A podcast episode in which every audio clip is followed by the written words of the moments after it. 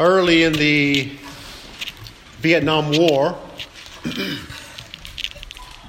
a section of jungle called War Zone D, as in Delta, was one tough stretch of enemy infested ground. It was a, a secret zone about which Allied intelligence knew almost nothing about, except to stay away. Conventional Allied infantry units never went near it until eventually Allied intelligence decided it was time to invade the enemy's sanctuary. it was crunch time. Of course, no ordinary unit could do. This operation required another level of intensity and experience. This was a mission that would demand the very best.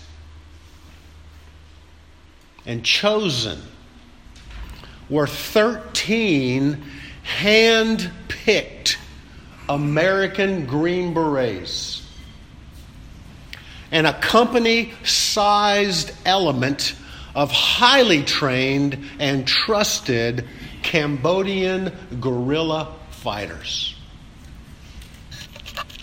Through several weeks and dozens of firefights without any artillery support or any chance of reinforcements, these soldiers fought 51, that's a lot, 51 combat engagements, directed tactical airstrikes on 27 critical targets, and raided numerous base camps of much larger enemy units. They focused on their mission and stayed at it until it was accomplished. When the mission faces its most critical moments, it's time to step up the intensity. And for Jesus, as he enters into the last week of his earthly ministry, he does just that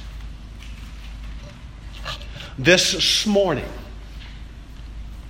we are beginning a brand new six week series called The Last Week. The Last Week, where from the Gospel of Matthew, we will look at the last week of the Lord's earthly ministry to include his crucifixion and resurrection. And this might come as a complete surprise to you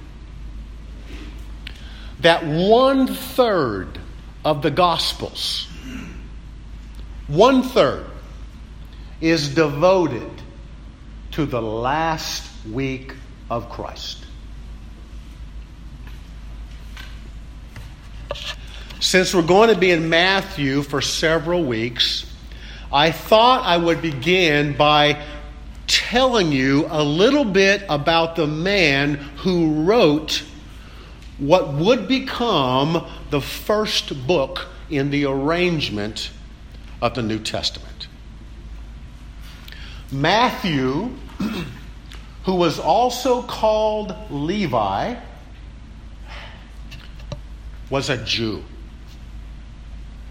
who was hated by his own people, considered scum of the earth, on the level of a leper,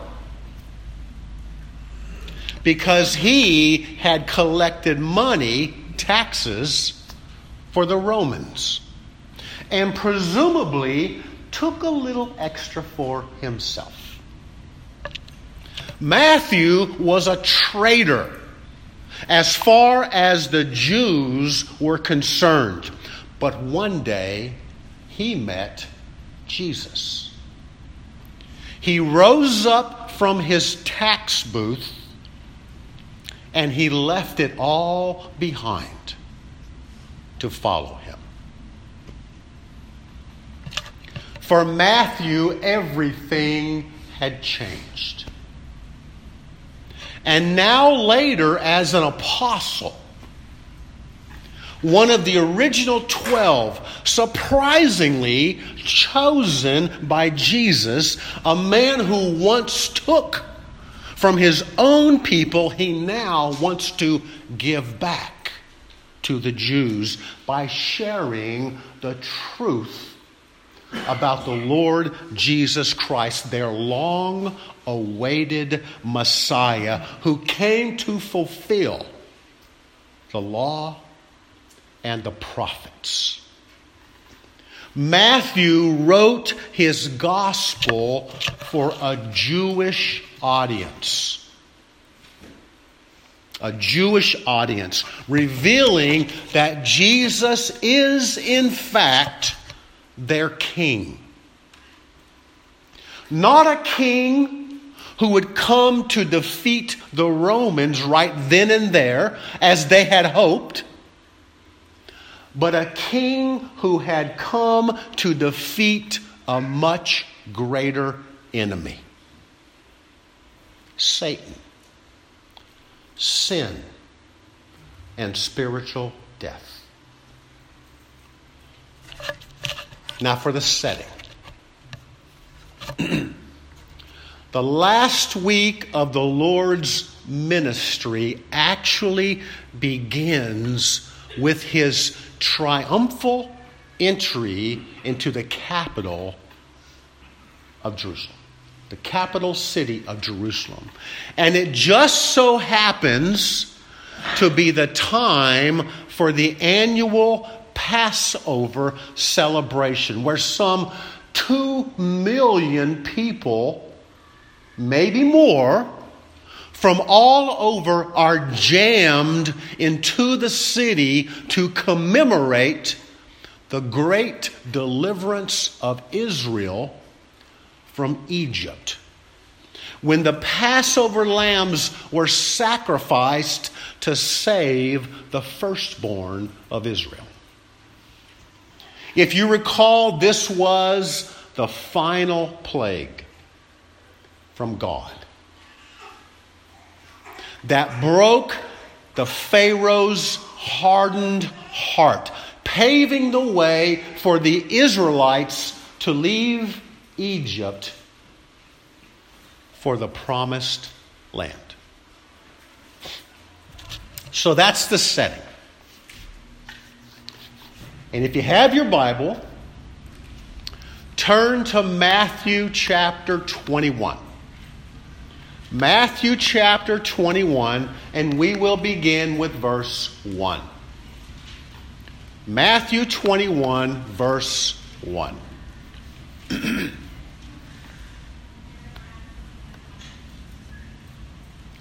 when they had approached Jerusalem, and had come to Bethphage at the Mount of Olives. Then Jesus sent two disciples, saying to them, Go into the village opposite you, and immediately you will find a donkey tied there and a colt with her. Untie them and bring them to me. If anyone says anything to you, you shall say, The Lord has need of them. And immediately he will send them. Jesus and his disciples are making their way to Jerusalem from the east, from Jericho. And they come to a small village about two miles from Jerusalem called Bethphage, which means the house of unripe figs. And as you can see on the map, is there a map behind me? As you can see on the map, this village is situated on the east, southeast side of the Mount of Olives. You see that? The Mount of Olives. If you remember, the Mount, Mount of Olives is a very prominent place in history and in the future of Israel and of God's people. For example, the Garden of Gethsemane is situated at the foot of the mount. It's a place where Jesus often went with his disciples, and it's the place where he will be arrested. We know this. The mount is the place from which Jesus ascends into heaven after his resurrection. And it will also be the place where he returns at his second coming. In this passage, it's the place where Jesus is about to do something he has never done before publicly. Something he has repeatedly cautioned others not to do for him. He's going to publicly reveal himself as the Messiah and King they have been waiting for. On that day, Jesus sends two disciples on ahead to find a donkey and her young, unridden colt. They were to untie them and bring them to Jesus. And if anyone asked what they were doing, they were to say, The Lord has need of them. And immediately he will send them. You see, Jesus knew where the animals were supposed to be, and he knew they would be given to him, maybe as a subtle, to rem- uh, subtle reminder to everyone else that he was in complete control, even during the darkest times of this last week. And as we know from Luke, it happened just as Jesus said it would happen. The owner asked the two disciples what they were doing with his donkeys. And they answered exactly as Jesus told them to answer, and they were allowed to take them. Now, as you know, Jesus has been walking or sailing everywhere during his ministry. So, why does he need a donkey when he's only two miles away from Jerusalem? There are two things I want to point out. First, most people think of a donkey as being nothing but a humble beast of burden, a pack animal. But in Jewish history, a donkey was looked upon as a animal fit for a king. In the ancient Middle Eastern world, it was a common practice that kings rode horses if they went to war or wanted to portray themselves as mighty conquerors. But they rode donkeys if they came in peace. And Jesus is coming to bring peace. Secondly, Jesus needed the donkey so that he might fulfill Old Testament prophecy given by Zechariah some 500 years earlier. And instead of reading from Matthew, for the sake of context, I want to take you to Zechariah chapter 9. Zechariah chapter 9, and I'm going to read verses 9 and 10. This time from the New Living Translation. Okay? Different version I typically use. we read in verse 9 Rejoice, O people of Zion. Shout in triumph, O people of Jerusalem. Look, your king is coming to you. He is righteous and victorious, yet he is humble, riding on a donkey. Riding on a donkey's colt. That's pretty much what Matthew quoted. Right? Pretty much what Matthew quoted. But let's continue with the next verse of this prophecy. Verse 10 I will remove the battle chariots from Israel and the war horses from Jerusalem.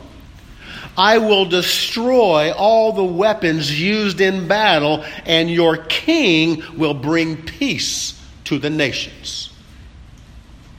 His realm will stretch from sea to sea and from the Euphrates River to the ends of the earth.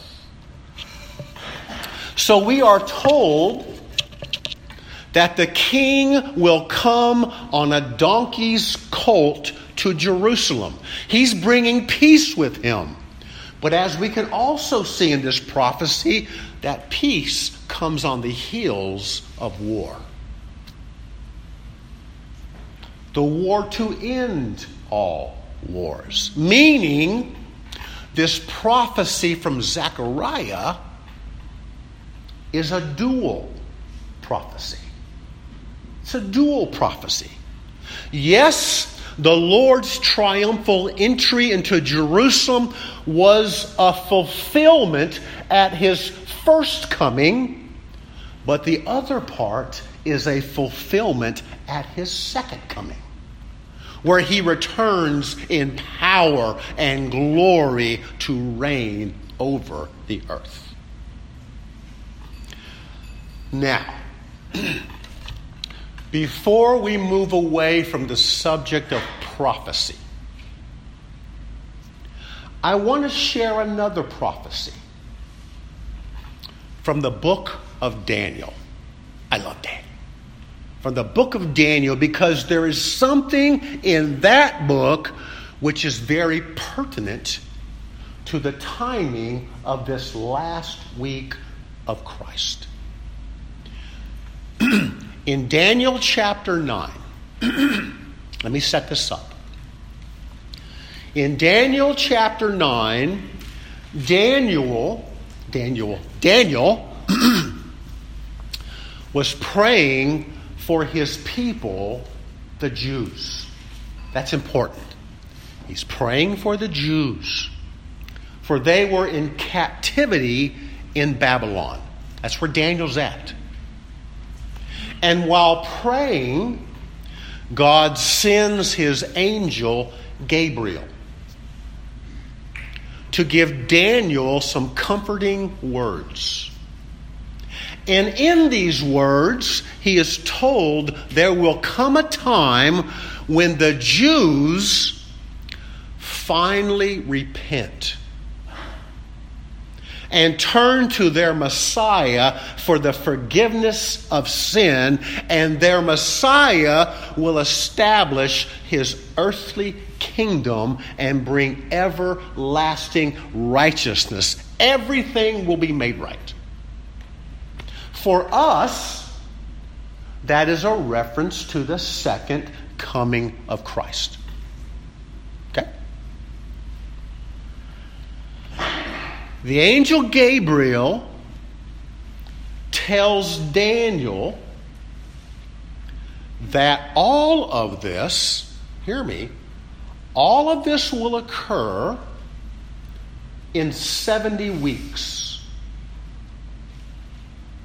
Weeks is a word for seven, like dozen is a word for 12.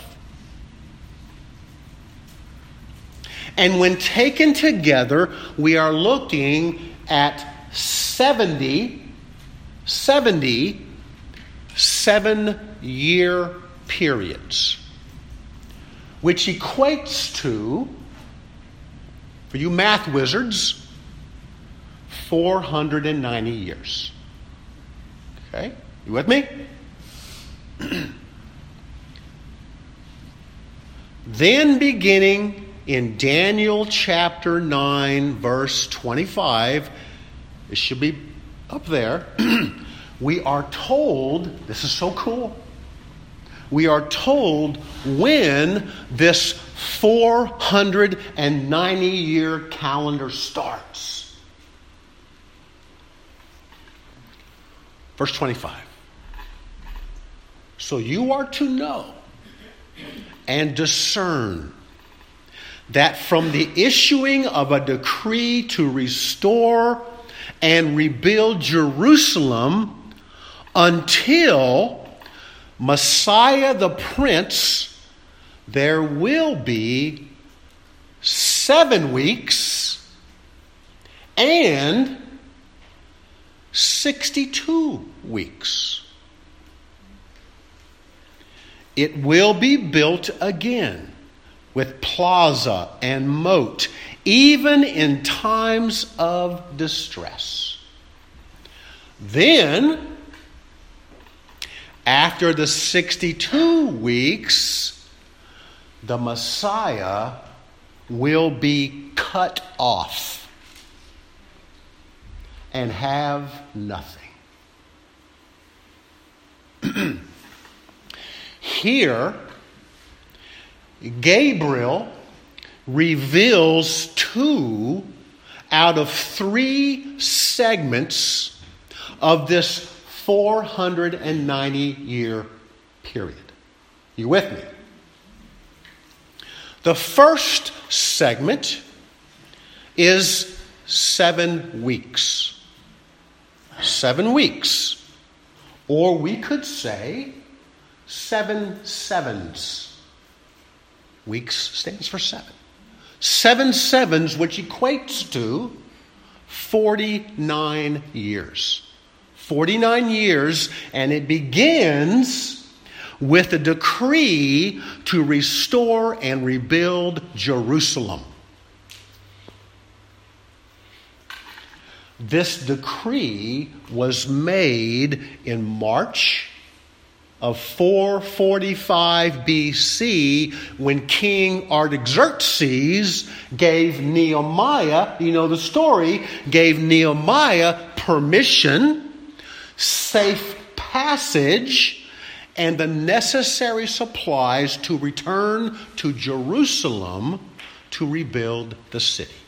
Remember that? That's how Nehemiah starts. The second segment, given by Gabriel, is 62 weeks, or 62 sevens, or 434 years. It begins after the first segment. Okay?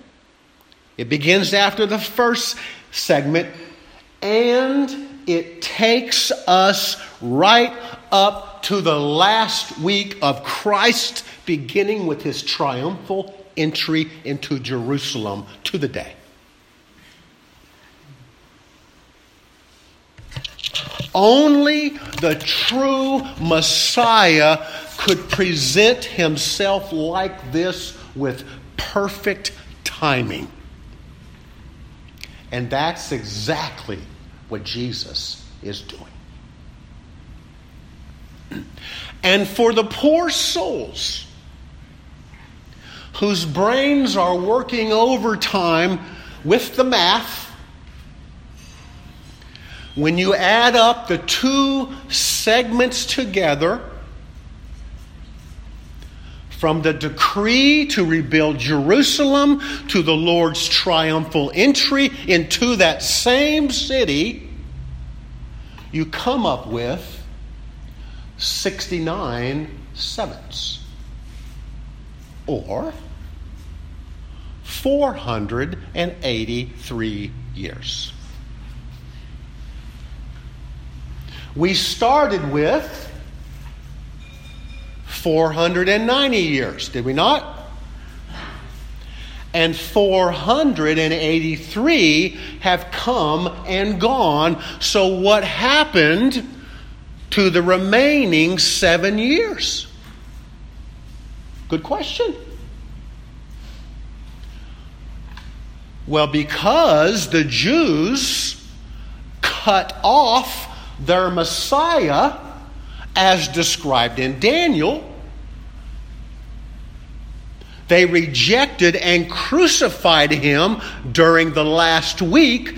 The calendar stopped for the Jews, and the church age was ushered in for us. And for those seven years which remain, the third segment, we call those seven years the tribulation period. a time after the church age, a time primarily intended for the Jews to repent and turn to Jesus as their true Messiah and King before he returns to this earth to set up his kingdom.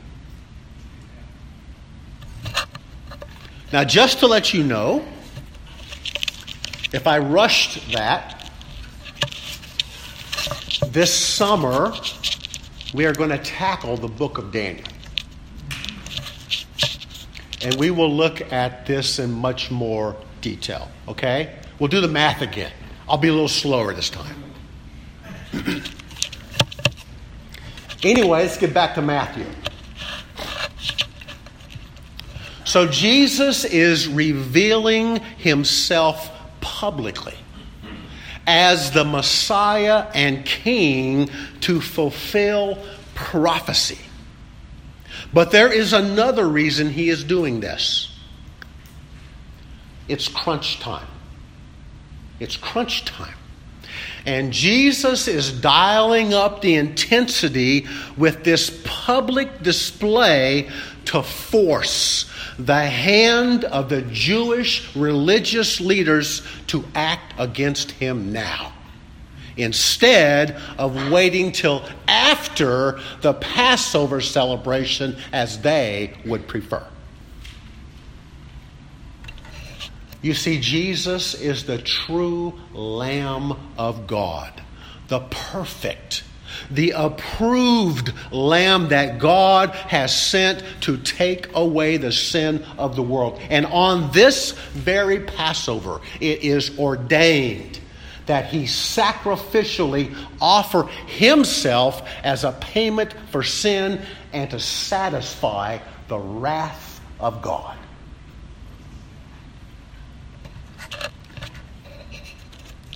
Beginning with verse 6. Matthew tells us the disciples went and did just as Jesus instructed them and brought the donkey and the colt. and laid their coats on them, and he sat on the coats. Most of the crowd spread their coats in the road, and others were cutting branches from the trees and spreading them in the road. We're told the disciples went and found everything just as Jesus had told them. Then they brought the donkey and her young colt back to him. They put their own coats and outer garments on the donkeys as crude as a crude saddle. And as prophesied, Jesus got on the colt he got on the colt and began to make his way towards the city. People on the road were overcome with emotion. And at this special moment, as Jesus was being treated as the king they had longed for, these were people who had followed Jesus from Galilee who had seen him resurrect Lazarus from the dead only a few days before. And they were pilgrims visiting the city for Passover. Granted, they only had a partial understanding of who Jesus really was and what he was doing, but it was exciting to them. And taking their cues from the disciples, they quickly begin ripping off their own coats, laying them on the road into the city for their king. Others began cutting down branches from nearby palm trees and spreading them on the road, all part of giving Jesus their version of the red carpet treatment. At this point, Jesus has not said a word about himself. And quite frankly, he does not need to. In verse 9, we are told the crowds going ahead of him and those who followed were shouting, Hosanna to the Son of David! Blessed is he who comes in the name of the Lord. Hosanna in the highest. During his earthly ministry, Jesus normally moved quietly among the people, but not this time. Not now. We're told there were crowds going on before him and crowds who were following him. It was a snowball effect. They were welcoming and receiving him, at least for the moment, offering shouts of praise from Psalm 118. A psalm which celebrated Israel's deliverance from captivity. In praise, they shouted, Hosanna, which literally means save now. Save now. Jesus, save us now. Overthrow our enemies, the Romans, now.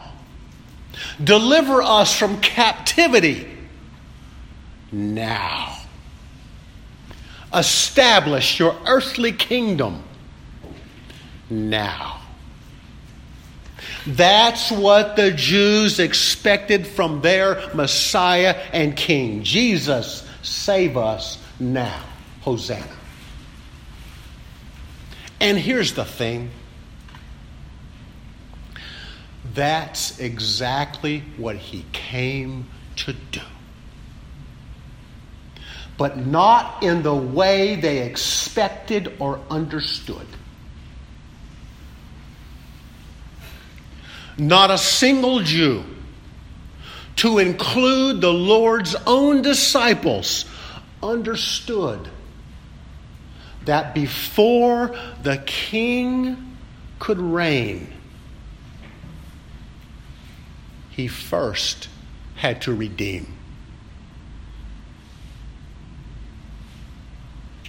Hosanna to the Son of David. Blessed is he who comes in the name of the Lord. Hosanna in the highest. Yes, Jesus is the rightful heir of King David's throne. He's the son of David, which is a messianic title. He has the power to save. They were praising the name of the Lord and do not realize that the Lord is in their midst. Again, the people did not fully understand who Jesus really was and what he had come to do for them. It was difficult for people, even those closest to Jesus, to understand that his ride into Jerusalem as the prophesied king and Messiah was not to ascend to the throne, but rather to be lifted up on a cross. they did not understand. They had no idea. then, beginning in verse 10, Matthew tells us this. when they entered Jerusalem, all the city was stirred, saying, who is this? And the crowds were saying, This is the prophet Jesus from Nazareth in Galilee. As Jesus entered the city, the city was stirred. The Greek word for stirred is where we get our English word for seismic. From all the commotion, the city was quaking. It was moving with excitement. It was stirring with anticipation. And the result was the crowds who were in Jerusalem for Passover began to ask one another, Who in the world is this man who has come into the city? The city was shaking because of Jesus, but they don't know who they're talking about. The popular opinion by most of the crowds was that Jesus was the prophet from Nazareth. And yes, he was the prophet, but he was much more. Luke tells us that as Jesus approached the city this day. Amongst all the uproar and commotion going on around him, Jesus was weeping. For he knew the people did not really know who he was or what he had come to do for them. Many were simply caught up in the moment. Jesus knew these people had an image, an image of him, and they had expectations of how he was supposed to act on their behalf. He's supposed to act in the way they think he is supposed to act. He's supposed to kick out the Romans and establish his earthly kingdom right then and there. Jesus knew he would not meet their expectations because their expectations were wrong. And the people would become disillusioned and doubtful of him to the point that in a matter of days, they would not be shouting, Hosanna. They would be shouting, Crucify him! Crucify him! They do not know who Jesus really is and what he had come to do. We call this the Lord's triumphal entry. But in many ways, it was a tragic one.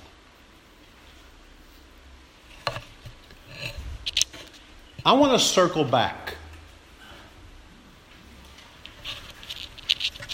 to that question being circulated in Jerusalem.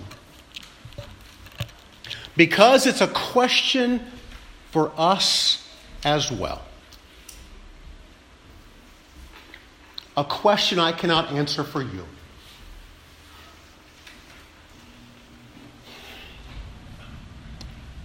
Who is this? Who is this Jesus to you? For some, Jesus might be this wise teacher who shared some good stuff about living but he has no claim on your life. You can ignore him if you want. To others, Jesus might be this genie who is out of the bottle to do what you want him to do and to give you whatever you want. Of course, that doesn't happen, does it? So you're often angry with him when things don't go your way. Ooh. To some, Jesus is a loving friend who always wants to make you happy. Never offending, never confronting, never asking you to do anything difficult, because how loving is that? On the other end of the spectrum, maybe Jesus to you is always angry, constantly judging and belittling you, pointing his finger and picking you apart piece by piece, never satisfied with you, never gracious. I know that Jesus all too well, unfortunately. If that's what you think about Jesus, then you got the wrong Jesus. Someone once said this about him He's the bread of life who began his ministry hungering. He's the water of life who ended his ministry thirsting. Jesus hungered as a man, but he fed the hungry as God. He grew weary, and yet he is our rest. He paid taxes, but he is the king. Jesus was called a devil, but he cast out demons. He prayed, and yet he hears prayers. He wept, but he dries our tears. Jesus was sold for 30 pieces of silver, and yet he redeems sinners. He was led as a lamb to slaughter, but he is the good shepherd. Jesus gave his life, and by doing so, he destroyed the penalty of death. Jesus is the div- divine Son of God, God in the flesh, who came to dwell with man, and then as the perfect sacrificial lamb, once and for all, he offered himself as full payment for sin to satisfy the wrath of God.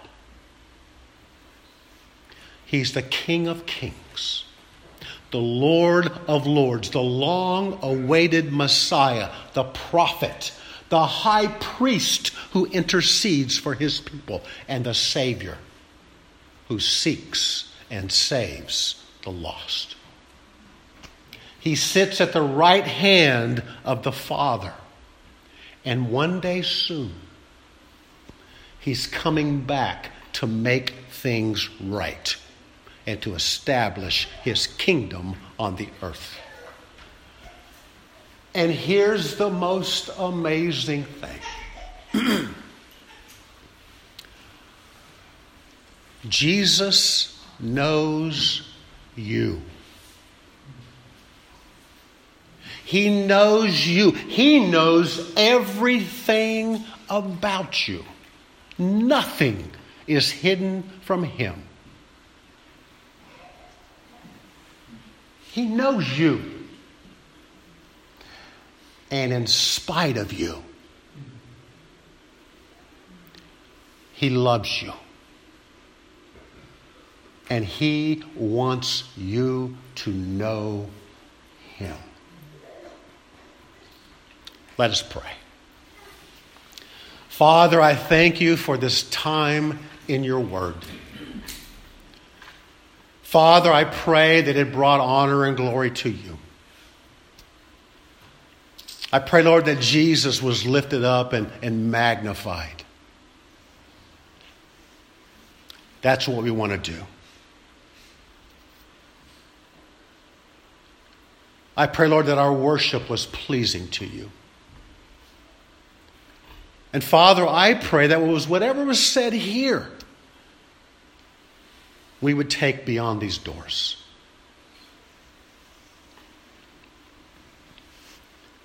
May you be honored and glorified, for you are worthy. In Jesus' name, amen.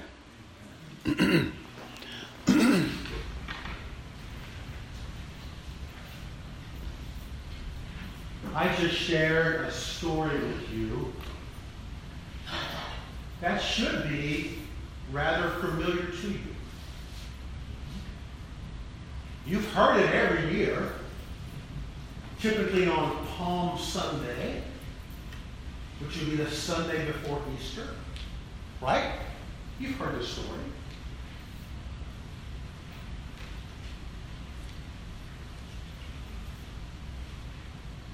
Let me ask you a question.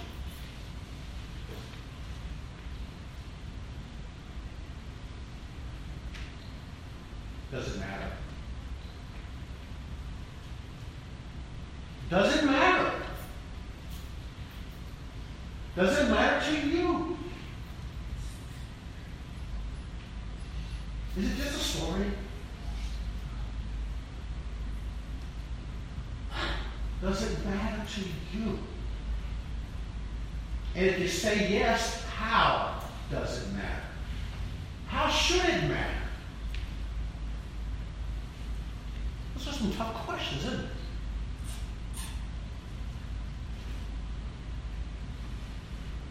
If Jesus is my King, if he is the King of kings, if he is the Lord of lords in my life, there is no way I can be the same person that I used to be. No way. Does that make sense? Something has to give.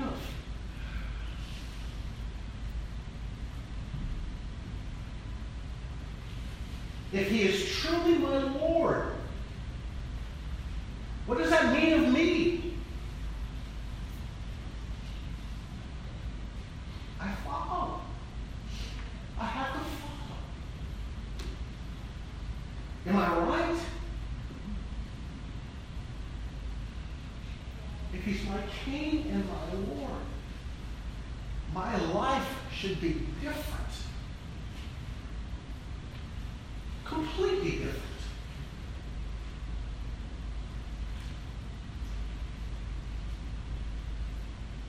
I someone say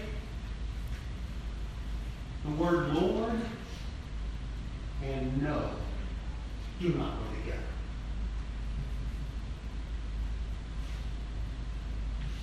Think about that. Yes, you are my Lord, but no. I'm not doing what you say. I'm doing things my own way.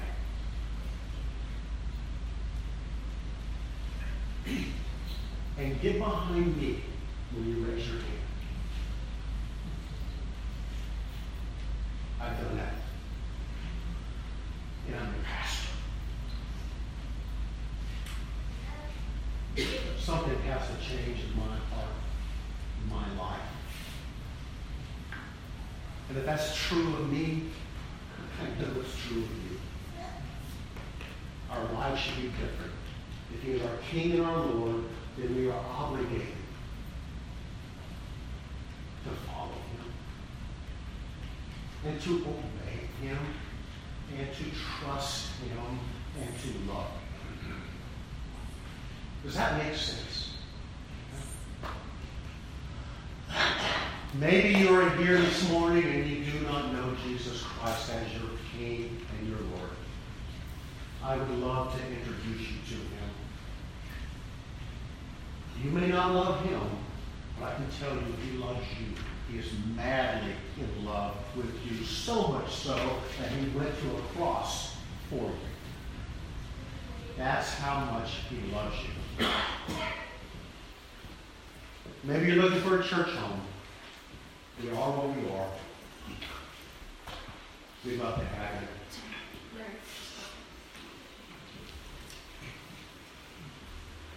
Or maybe, you know what, you just need somebody to pray with. I would love to pray with you. If not here, you'll find me in the kitchen later on. where I'll be. However the Lord leads you. And if He is leading you, then respond. Just do what He says. Just do what He says. Larry?